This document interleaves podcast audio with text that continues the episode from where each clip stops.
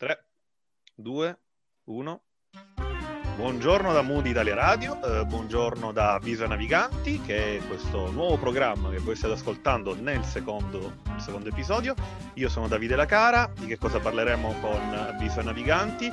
Eh, sono con Manfredi Cascino che mi accompagnerà in questo esperimento e ve lo spiega lui allora. Ciao a tutti, ciao a tutte, sono Manfredi Cascino, come ha detto Davide, quindi ciao Davide, e grazie Manfredi. a Mood Italia Radio per questo spazio, che è un po' un, uno, uno spazio dedicato a quelle notizie che eh, nonostante siano molto succulente si sono perse nell'arco della settimana eh, per eh, varie ragioni e ci siamo noi, ci siamo io e Davide qui che le recuperiamo e le diamo un po' in pasto ai naviganti della rete, ai naviganti della radio e, e quindi grazie a voi. Siamo un po' che... anche fuori dal mainstream, sicuramente parleremo eh, di cose sì che sono sfuggite, ma anche cose che sono importanti e di cui magari si parla troppo poco. Quindi eh, vedremo un pochettino. Io intanto vi lascio eh, per qualche secondo ancora con la sigla che si chiama Spaghetti di Francesco Accardo. Vi ricordo che tra l'altro eh, Mood Italia Radio utilizza solo musica in Creative Commons e ci risentiamo fra qualche secondo. Ciao!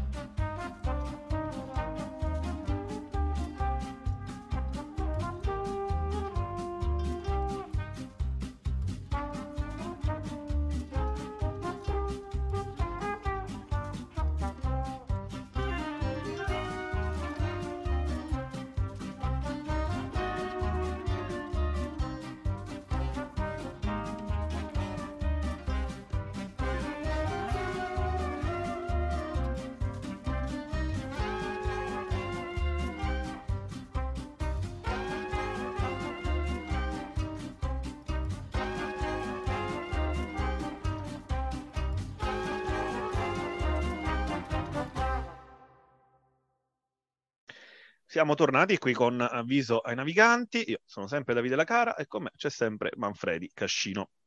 Allora, Manfredi, eh, di che parliamo? Insomma, è stata una settimana abbastanza complessa per quanto riguarda le notizie, principalmente chiaramente la fiducia al Senato e il, eh, l'elezione, la, la, proclamazione ufficiale di Biden come presidente degli Stati Uniti. Eh, di che cosa iniziamo? Beh, chiaramente iniziamo con le notizie legate al Covid, inevitabilmente. Eh, allora, quella più interessante, quella più curiosa è una notizia che sicuramente avrete visto invece eh, sui, vostri, sui vostri portali ed è quella di Repubblica ricongiungimenti solo con il partner esclusi fidanzati. In molti si sono chiesti qual è la differenza fra partner e fidanzato. Eh, questa era una questione che forse si era già riproposta, se ti ricordi Manfredi, col, col termine congiunto, che ancora non abbiamo capito bene Ora vediamo cosa dice Repubblica, però se qualcuno mi spiega la differenza fra partner e fidanzato, io forse riesco a capire come diciamo che il termine congiunto al nostro presidente del consiglio piace assai perché lo usò quando si doveva parlare del fratello del presidente della Repubblica Mattarello ucciso dalla mafia eh, tempo fa e, e adesso è riemerso con tutte quelle norme che sono andate a un po' descrivere le persone che si possono vedere. Avevo dimenticato Congiunti questo particolare perché... congiunto, il congiunto di Mattarella, vero? Questa l'avevo dimenticata, risale oramai alla vecchia, al vecchio governo. Al Conte 1, al Conte 1 al quando Conte 1. Mattarella fu anche minacciato di essere messo in stato d'accusa dal nostro ministro degli esteri attuale, ma all'epoca era ministro del lavoro e dello sviluppo economico, eh, Luigi Di Maio. Però non parliamo di cose divertenti, parliamo di cose surreali, come appunto questo discorso della, mh, del congiunto del partner che è diverso dai fidanzati. Io credo ok, che allora livello... permettimi, vado, vado, sull'articolo di Repubblica, dicevo appunto ricongiungimenti sono con il partner, scusi, fidanzati, Repubblica del 21, del 21 gennaio di qualche giorno fa, l'articolo di Alessandra Ziniti, eh, ci sono diversi diciamo, punti sul nuovo DPCM che cercano di essere chiariti, eh, per esempio sulle seconde case, sulle case in affitto ehm, e eh, arriva anche a questa cosa. Chiaramente il partner, se si trova in un'altra regione, posso vederlo, dice l'articolo, il ricongiungimento con il partner è sempre consentito anche se si lavora in regioni diverse da quelle in cui si ha la residenza abituale. Coniuge, partner e fidanzato. Quali differenze? Vediamo se l'articolo ci spiega meglio la cosa. Il DPCM non fornisce un'indicazione precisa del tipo di rapporto fra due persone richiesto per consentire lo spostamento, ma nelle FAC sul sito del governo il termine partner è utilizzato come sinonimo di coniuge e quindi la possibilità di ricongiungimento è intesa fra due persone conviventi anche se non legate formalmente. Non è previsto lo spostamento fra due fidanzati che abitano in regioni diverse e vogliono incontrarsi a me continua a non essere chiarissimo, però penso di avere intuito in qualche maniera cosa intendessero dire con questo DPCM, Manfredi, non so tu. Ma allora qua ci sono tanti di quei temi che vengono a galla che davvero si fa fatica a dominarli tutti.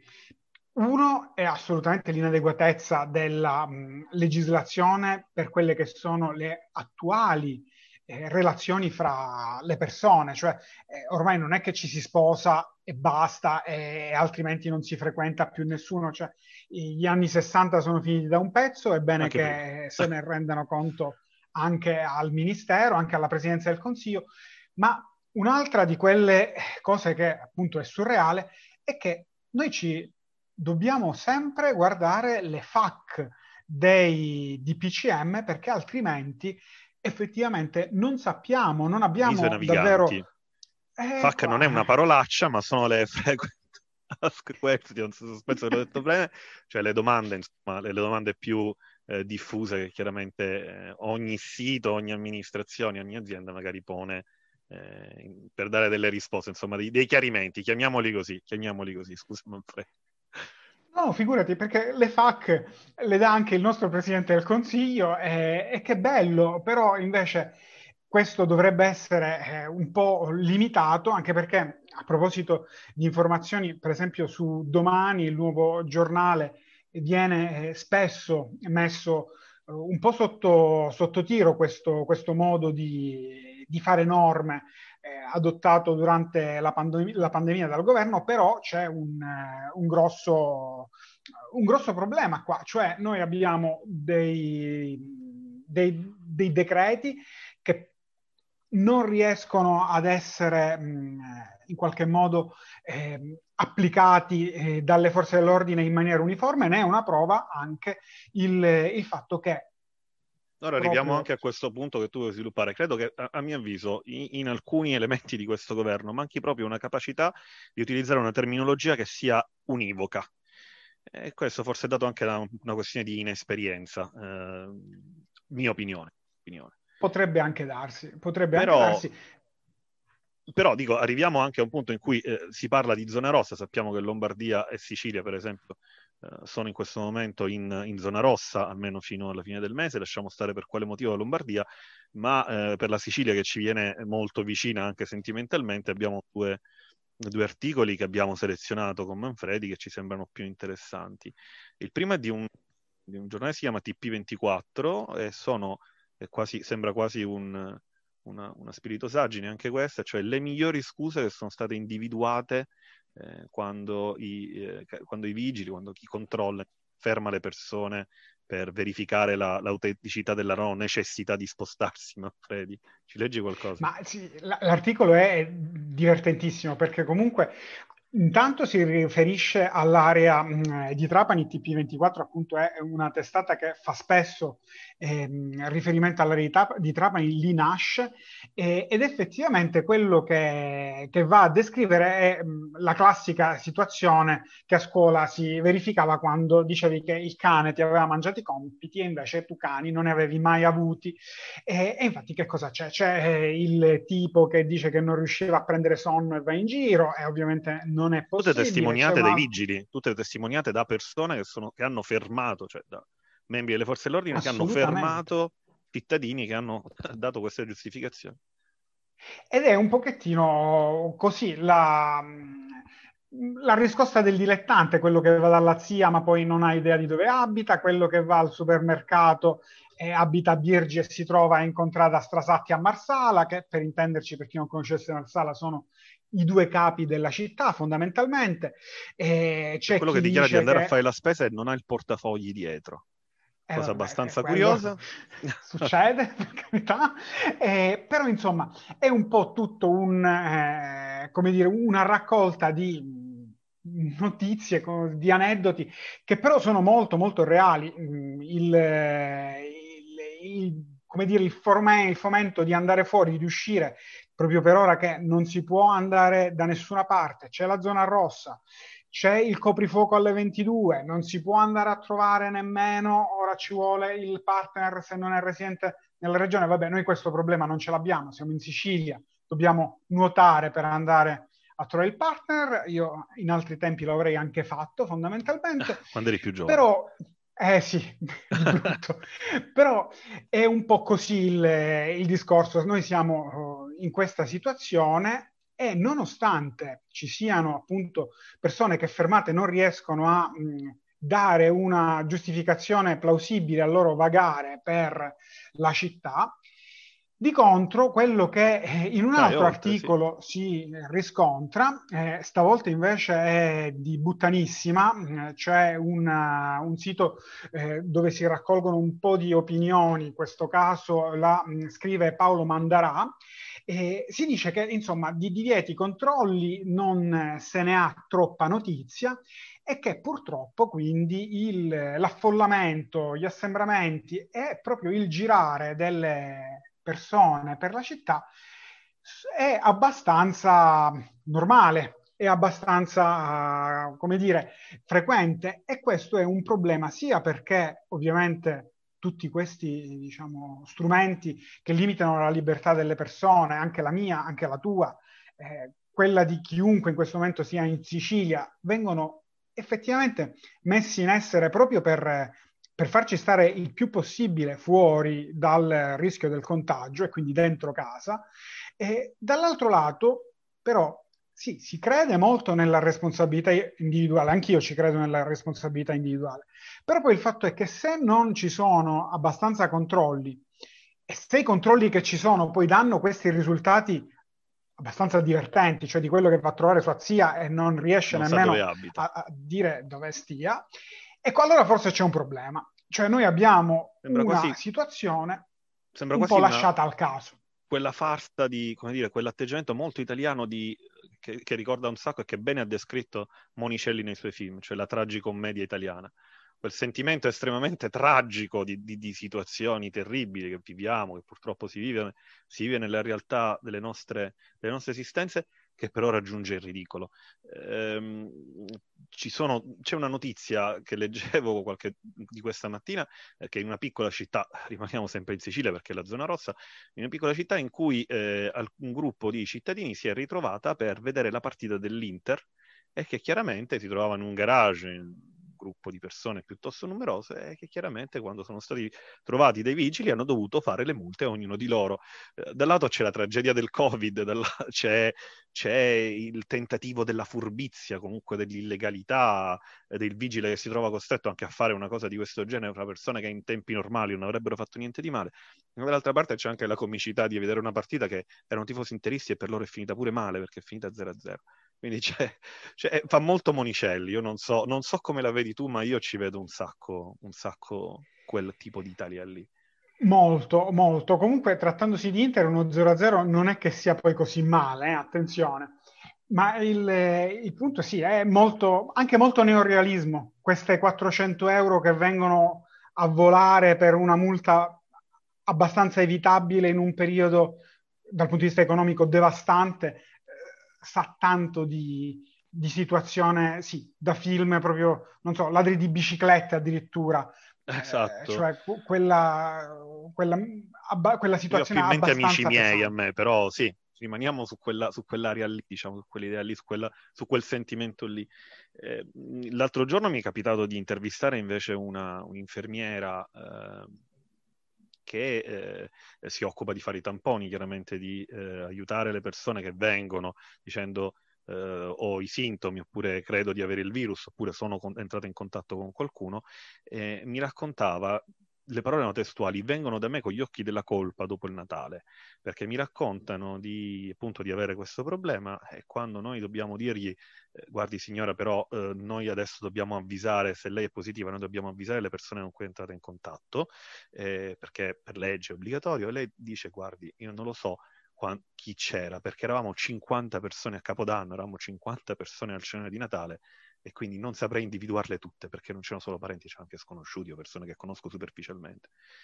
È sempre la tragicommedia italiana, c'è un momento difficilissimo, quello che stiamo vivendo oramai da un anno, allo stesso tempo che fa veramente sorridere eh, per la leggerezza con cui alcune persone stanno affrontando questa cosa. Speriamo insomma che presto potremmo ritornare a atteggiamenti, così, come dire, socievoli senza, senza queste problematiche. Fermo restando che io comunque 50 persone al veglione di Capodanno non le ho mai messe insieme nemmeno in tempi normali, eh? cioè, sono sempre beh, stato beh, abbastanza beh, lontano da situazioni di questo tipo. Però, sì. tombolate, tombolate nei, nelle, nelle, chiese organizzate dal, dal parroco della, della, chiesa, che veramente se ne sentono di tutti i colori. Ehm, basta parlare di Covid, parliamo di cose molto meno divertenti, e cioè di quello che è successo in Senato l'altro giorno, se la fiducia è passata con una maggioranza molto risicata, ma quello che è venuto fuori è la figura straordinaria di questo senatore, eh, Ciampolillo, che molti neanche conoscevano, che è un espulso 5 Stelle, espulso perché pare mancassero questioni di rimborsi tipici, insomma, della, della politica, della, della, diciamo della, narrativa dei 5 Stelle, eh, che però senza di lui chiaramente avrebbero avuto molte più difficoltà a presentarsi in Senato, cioè senza il suo voto arrivato sul foto finish con il VAR, eh, probabilmente sarebbero andati molto in difficoltà.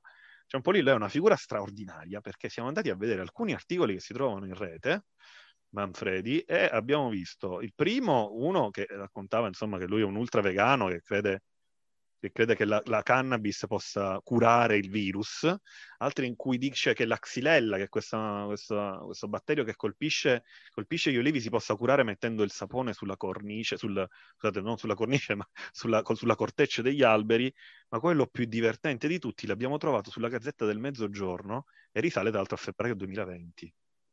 Io direi che è eccezionale. Ciampolillo è veramente l'esempio perfetto, almeno nell'immaginario collettivo, o per carità, almeno in quello mio, del peones 5 Stelle, cioè una persona completamente scollegata dalla realtà che si fa forza di una serie di credenze quasi magiche, fondamentalmente, della... Sicuramente prive di fondamento scientifico questo. De- del vivere, sicuro. perché poi alla fine a questo siamo.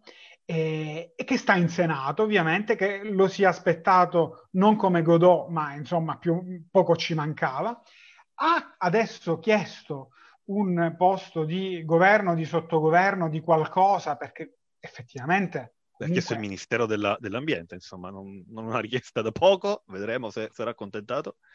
Eh, voglio credo. dire, modesti a parte, perché non fare un ministro dell'ambiente del genere? Attenzione, dopo un ministro degli esteri di tal fatta mi sembra coerente almeno col nostro indirizzo politico attuale.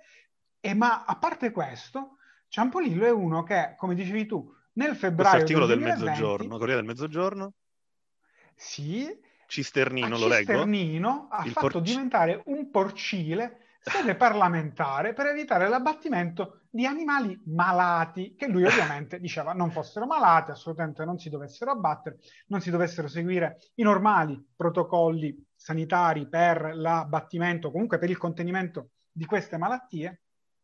Ebbene, nonostante il porcile sia diventato sede parlamentare, gli animali, purtroppo per loro, sono stati comunque abbattuti, perché c'è poco da fare. 23 poveri in, maiali. In questi... Purtroppo, evidentemente, la situazione sanitaria non consentiva che questi maiali potessero vivere. Cosa che potrebbe anche dispiacerci, per carità. Diciamo che, tra l'altro, i tentativi eh, parlamentari e istituzionali che hanno compromesso anche l'immagine e la figura eh, di, di Ciampolillo su questo argomento, diciamo che potevano essere evitati, a mio avviso. L'articolo del 15 febbraio 2020, quindi parliamo di quasi un anno fa. Ciampolillo quindi non è nuovo alle cronache, anche se era sconosciuto ai più. Devo dire, personalmente era sconosciuto anche a me. sì, diciamo che alla fine sono cose che, insomma, per nostra fortuna non vanno poi a uscire dal loro ambito piuttosto ristretto, perché comunque Ciampolillo fino ad oggi non è stato mai così centrale nella vita politica eh, parlamentare, almeno italiana, adesso è diventato un costruttore, eh, costruttore non di sogni ma di solide realtà, recitava un Facciamo vecchio slogan. Manfredi. Grazie. No, no, assolutamente, ma tutta realtà questa, assolutamente. Eh, eppure lo abbiamo noi in Senato e attenzione, lo abbiamo eletto, c'è questo da dire. Ciampolillo è stato eletto e rappresenta gli italiani. Noi abbiamo votato su noi. questo poi dobbiamo soffermarci. Perché, dobbiamo soffermarci. Insomma... Allora, prima di fare una pausa, mh, mm, affrontiamo un attimo un argomento gli argomenti che vorrei affrontare, tra l'altro, in questa puntata sono argomenti che in questo momento sembrano quasi passati totalmente in secondo piano, non se ne parla quasi più. Eh, chiaramente ciò che, che, che, che, domina la scena dell'informazione sono gli argomenti legati al Covid, per lo più, almeno quella è la costante, ma è un tema molto importante, è quello della legalizzazione. Manfredi. Uh, allora, io riprendo intanto un articolo dell'Espresso uh, del 22 gennaio legali- di Massimiliano Coccia, legalizzare le droghe leggere toglierebbe spazio alle mafie. Le norme sono vetuste. In questo modo, parla il procuratore nazionale antimafia Federico Cafiero De Rao, eh, in questo modo si sottrae terreno al traffico internazionale e potremmo concentrarci su un livello alto delle organizzazioni criminali. È una vecchia, una vecchia, tematica, quella della legalizzazione, non solo, tralasciando il commento della questione della libertà personale, eh, di poter fare uso di queste sostanze, è proprio uno dei temi, uno dei temi fondamentali sull'argomento, quello di eh, dare una sterzata fortissima, di dare un colpo fortissimo a quella che è la gestione economica dell'impero mafioso eh, su questo tema, che sicuramente, su quello del, delle droghe, che sicuramente è uno dei maggiori, eh, diciamo, mezzi per potersi arricchire da parte delle, delle, delle organizzazioni criminali nazionali e internazionali. Mm, a questo proposito c'è una pagina, se parliamo di avviso ai naviganti non, ci, non possiamo esimerci dal segnalare questa pagina, che si chiama Meglio Legale, una pagina Facebook, un'organizzazione no profit. Eh, noi seguiamo la sua pagina Facebook, ha circa 26.000 like, però devo dire tutti piuttosto attivi, eh, gli utenti. C'è un post proprio di questa settimana che si chiama Il sequestro del secolo. Nella foto c'è un, la paletta del Ministero della Difesa, alcune bustine con dentro probabilmente dell'ashish, 10 euro, un piccolo coltellino e probabilmente serviva a dividere eh, le dosi. Ieri i carabinieri della stazione di campagna, leggo nel post, un piccolo paesino in provincia di Salerno, hanno diffuso questa foto per comunicare la notizia di un arresto. Si tratta di un ragazzo di 18 anni incensurato, fermato mentre vendeva 10 euro di fumo suo coetaneo. Successivamente, la perquisizione domestica, i carabinieri hanno trovato un'altra dose di fumo dello stesso valore e il coltellino usato per dividere le due parti. Il ragazzo adesso ha gli arresti domiciliari in attesa dell'udienza di convaglia. Scrive ancora, questa è la guerra della droga che tanti politici proibizionisti insistono nel portare avanti, una guerra che colpisce i consumatori e i piccolissimi spacciatori, ma lascia liberi i grandi narcotrafficanti. E poi chiude con una citazione di Marco Pannella, se tu vuoi diventare l'esercito di una facoltà umana pratica a massa, praticata a livello di massa, tu fallirai e sarai costretto all'illusione autoritaria del potere che colpisce il colpevole e lo colpisce a morte. Eh, pone un tema molto interessante questo post questa pagina, cioè eh, il dispiegamento di energie e di forze eh, per alla fine fermare cosa? Uno spaccio di droga di, di 10 euro di un ragazzo di 18 anni cosa Ma guarda, effettivamente... molto banale, molto diffusa, che magari quando avevamo 18 anni abbiamo vissuto un po' tutti, o moltissimi, insomma, molti. Il, eh, il punto, sai qual è? Che mh, questa intervista di Cafiero, secondo me, è importante per due ordini di motivi. Il primo è perché... Ehm, a, mio, a, mia memoria, attenzione, non era mai successo che un rappresentante così alto dell'ordine costituito, fra l'altro non politico, ma eh, se vogliamo un tecnico, anzi è che è tecnico, perché Cafiero De Rao è, è procuratore nazionale antimafia, cioè accidenti. Ecco, il sentirlo parlare a favore della legalizzazione della mh, mm, cannabis o comunque per carità delle droghe leggere segna una importantissima cesura un, un, nuovo punto di inizio, potremmo chiamarlo, di un dibattito parlamentare che secondo me anche politico, non soltanto parlamentare, anzi in Parlamento per la verità ormai la cosa viene quasi evitata eh, accuratamente, di un dibattito che appunto era arrivato ad un punto morto, cioè noi effettivamente questo tipo di eh, discorso non, non lo si stava più prendendo perché da un lato le cose, Cafiero, le cose che dice Cafiero Eravao sono dette ridette anche da pagine come Meglio Legale, che è una pagina Facebook, come hai detto tu, validissima. Fra l'altro è stata eh, anche ripresa da loro l'intervista eh, dell'Espresso proprio perché effettivamente dice le stesse identiche cose su questo punto che dicono loro. Quindi comunque si può uh, dire che è una posizione molto avanzata di un, di un pezzo da 90 delle istituzioni e proprio dei, di quelle istituzioni che fino adesso sono state in qualche modo un po' um, sorde, scusa, un po' sorde, un po' mh, non hanno colto lo spirito dei tempi, per dirla eh, in una maniera che piace molto all'osservatore romano. Cioè... Nella, scorsa, nella scorsa legislatura la legalizzazione di sostanze che avessero un contenuto di THC molto basso è avvenuta, cioè i, i, questi che sono i coffee shop eh, eh, li vediamo nelle nostre città. Il governo, tra l'altro il governo Conte 1, aveva proposto, su proposta di Matteo Salvini, addirittura di chiuderli, Qui invece la proposta va in, in senso totalmente opposto, cioè si, si, si, si, ragiona sul poter estendere il, diciamo, il, la varietà e, e, la potenza anche di alcune di queste sostanze.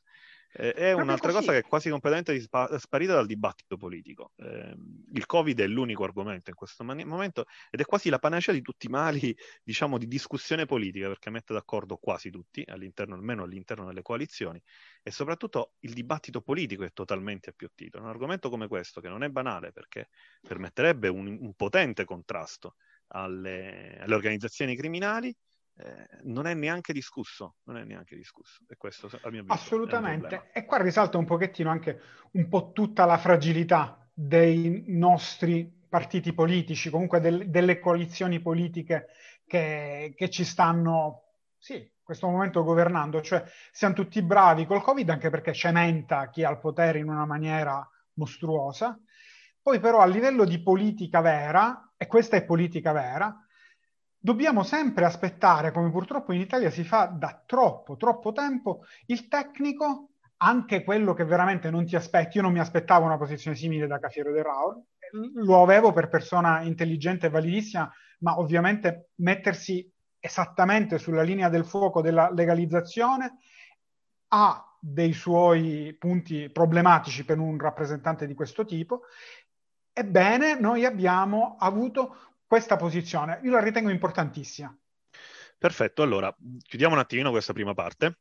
Eh, vi lasciamo il tempo di fumarvi quello che volete voi, eh, un paio di minuti. Eh, vi lasciamo con, con, la musica intanto di Mood Italia Radio per, per questi due minuti e mezzo. Eh, vi lasciamo con Ocean di David Davis. Vi ricordiamo che in Mood Italia Radio tutta la musica è in Creative Commons e ci ritroviamo tra pochissimo con Davide Lacara, con Manfredi Cascino e con Avviso Naviganti.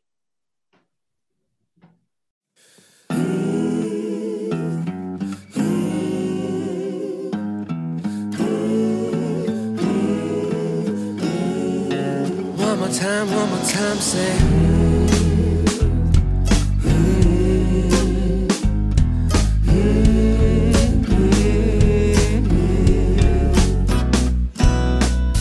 Can I ask you a question?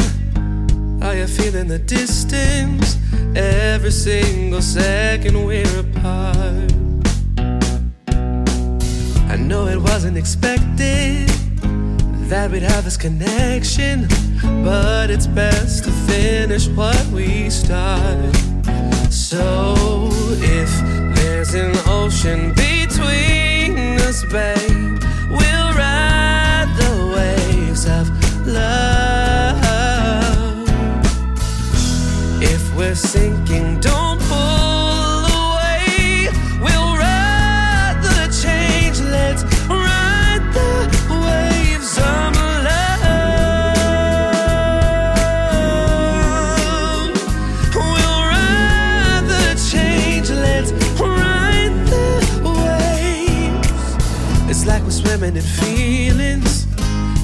tide isn't shifting.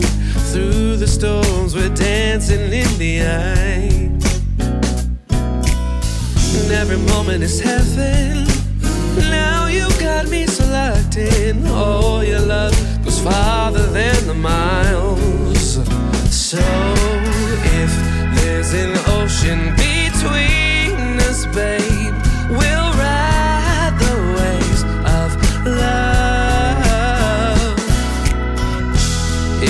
sing.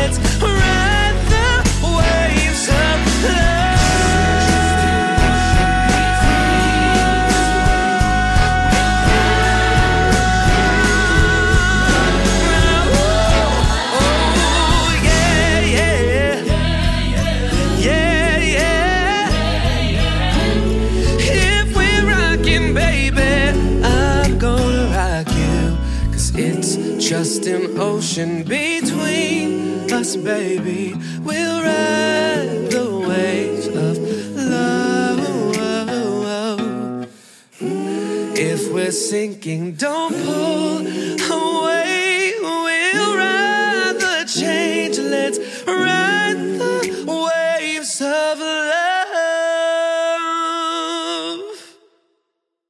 Bentornati su Mood Italia Radio, bentornati a Avviso ai Naviganti. Eh, io sono sempre Davide La Cara e con me per la terza volta c'è sempre Manfredi Cascino, che non se ne vuole andare via. Ciao Manfredi. Allora, Ai ai ai. continuiamo. Allora, stiamo parlando, abbiamo, abbiamo parlato di diversi argomenti. ehm, adesso vorremmo- vorrei parlare di un paio di argomenti perché, come dicevamo prima, il Covid ha monopol- monopolizzato qualunque argomento dell'informazione, ma anche del dibattito politico. Vorrei parlare di un argomento in particolare che eh, è completamente sparito, mh, se non da pochissimi articoli e da, poti- da pochissimi giornalisti che ancora si interessano di questo argomento. E in particolar modo è quello relativo alla questione dei migranti, Manfredi. Non so se hai visto qualche cosa che c'è in giro in, giro in rete in, in questi giorni. Mm, c'è una foto che ha particolarmente eh, colpito, scioccato ehm, alcuni, eh, alcune persone che l'hanno, che l'hanno vista. Eh, mi riferisco all'articolo del Fatto Quotidiano, Bosnia, l'inferno di migliaia di migranti bloccati al gelo senza acqua potabile né bagni. Questa gente rischia di morire per strada. Ed è la foto di quest'uomo, questo ragazzo nudo, eh, con, ricoperto di neve, eh, di ghiaccio più che di neve, che gli cola dal naso, che gli cola sul, sul petto, eccetera, mh, che è veramente un'immagine para- molto Allora, forte, paradossale. guarda, tu ne parlavi e io ho avuto i brividi di freddo perché è veramente una di quelle foto che effettivamente descrivono non solo una situazione, ma rappresentano un problema, sono uno specchio della nostra epoca, è una foto che secondo me effettivamente è emblematica di tutta questa situazione. La Eh, notizia davvero- la riprendo, perdonami Manfredi, è questa, Sì. eh, del, del 19 gennaio. Il 23 dicembre è andato in fiamme il campo profughi di Lipa, vicino al confine croato, dove vivevano 1500 migranti. Oggi sono tutti all'addiaccio, riparati da tende di fortuna. Sono alcune ONG a preoccuparsi di tenere cuciti insieme gli ultimi brandelli di decenza grazie alla forza di attivisti, operanti e volontari. l'8 gennaio. Poi un altro campo è bruciato a eh, Zlaju, eh, perdonate la pronuncia, eh, nella Bosnia occidentale. La politica rimane immobile. Scusa Manfredi, sì. No, eh, figurati, cioè qua comunque il, il punto è ehm, quello di sempre. Noi lo abbiamo vissuto e lo stiamo vivendo con il eh, problema migratorio che ovviamente viene dal Nord Africa e altri pezzi d'Europa lo vivono con eh, le migrazioni via terra che invece risalgono tutta la mh, eh, Dalmazia fondamentalmente.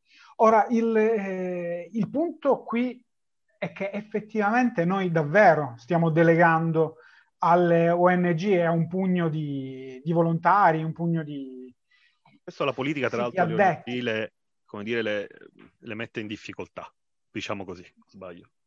Eh no, abbastanza, altro che il, qui noi, guarda, non è nemmeno un problema di essere buonisti o meno, cioè il nostro atteggiamento nei confronti di queste persone è un atteggiamento non soltanto criminale, ma anche criminogeno, cioè questa gente che viene lasciata fondamentalmente morire o in mare o sotto la neve o in altre situazioni allucinanti dove nessuno di noi veramente vorrebbe mai trovarsi, poi comunque dimenticata dalle istituzioni, da parte intere della società, cosa può fare per comprarsi un maglione? Cosa può fare?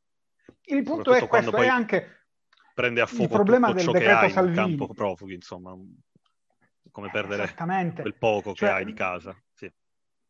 Quindi qui è- emerge con forza gigantesca tutta la nostra assoluta ipocrisia nella gestione, ma soprattutto nella volontà di mantenere un atteggiamento rispettoso della dignità umana. Non, si guarda, non ne parlo nemmeno di integrazione, di assimilazione, di tutti i problemi connessi.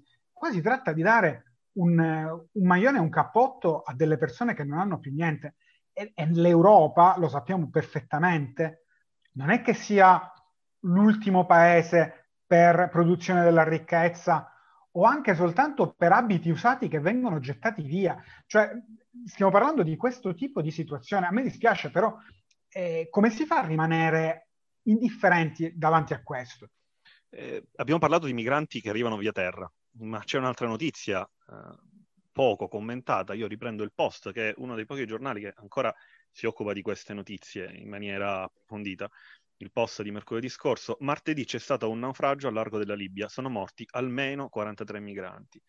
L'Organizzazione Internazionale delle Migrazioni e l'Agenzia ONU per i Rifugiati hanno segnalato che martedì si è verificato un nubifragio al largo delle coste della Libia, in cui sono morti almeno 43 migranti. Ieri mattina, quando l'articolo è stato pubblicato, il servizio che fornisce l'assistenza ai migranti al Mediterraneo aveva ricevuto una chiamata da un gruppo in pericolo su un gommone che imbarcava acqua e aveva informato le autorità chiedendo l'avvio di un'operazione di soccorso. Secondo quanto riferito dalle organizzazioni e dall'International Rescue Committee, l'associazione umanitaria non governativa, dieci persone sono state soccorse dalla Guardia Costiera e portate a Zuara, nella Libia occidentale. Il gommone era partito nelle prime ore del mattino, pochi chilometri più a est, e trasportava migranti provenienti principalmente eh, da zone dell'Africa, quali Costa d'Avorio, Nigeria, Ghana e Gambia. È stato il primo nubifragio, eh, naufragio scusate, del 2021 nel Mediterraneo centrale. Eh, il tema migranti eh, è- è stato quasi dimenticato, eh, è ancora molto forte, mi viene da dire colpisce sia mare che terra, purtroppo. Eh, Sì. Altra notizia, sempre sul post, perché il post per fortuna ci dà un po' una visione internazionale di ciò che succede. Ehm, c'è stato questa settimana c'è stato l'insediamento ufficiale di, di Biden alla Casa Bianca, quasi uno spettacolo degno del Super Bowl, come ha commentato un altro podcast famoso di questa radio. Eh, una spettacolarizzazione che in Italia sarebbe quasi, quasi irriproducibile e ridicola.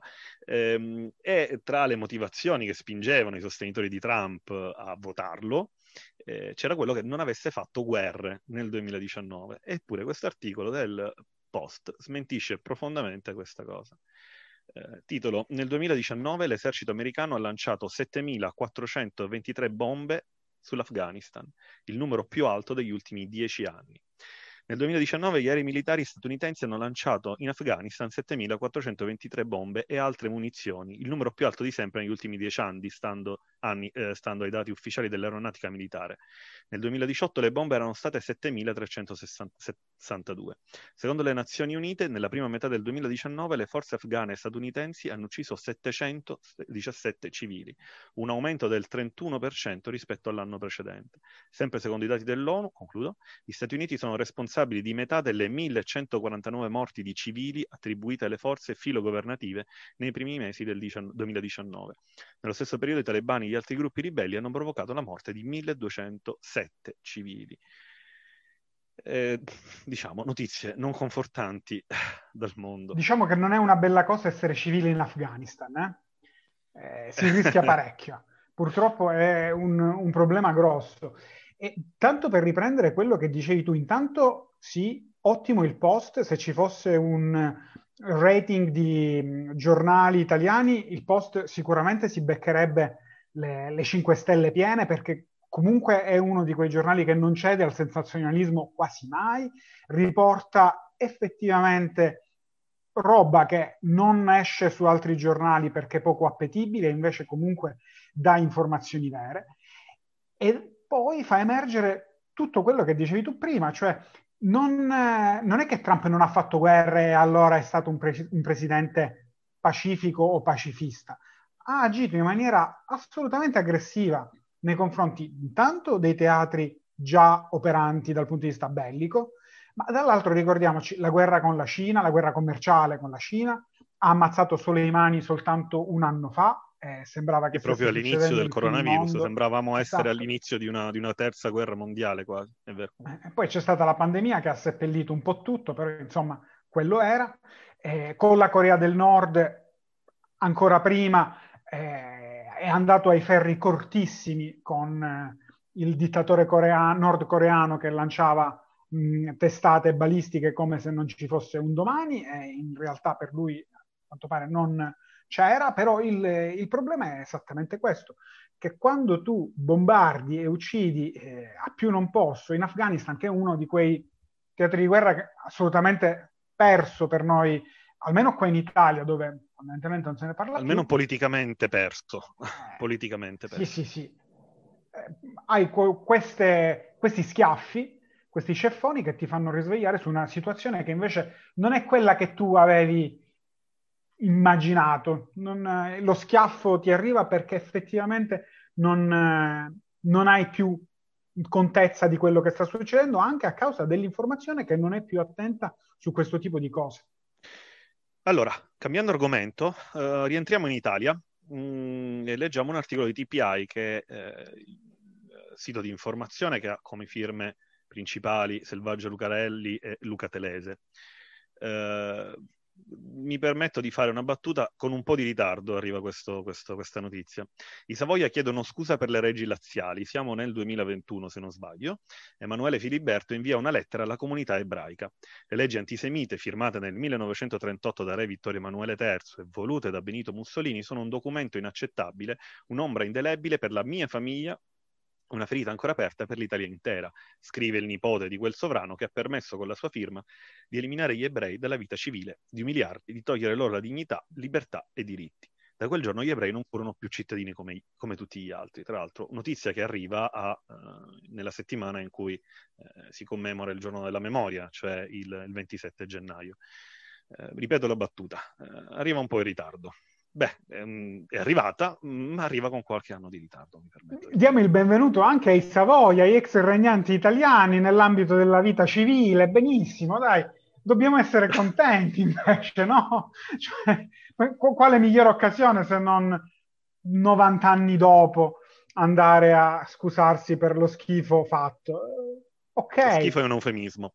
Eh, beh, sì, ehm, tra l'altro lo fa la terza generazione, cioè Emanuele, terza o quarta? Emanuele, il giovane Emanuele, quello che cantava a Sanremo e che faceva la pubblicità delle olive.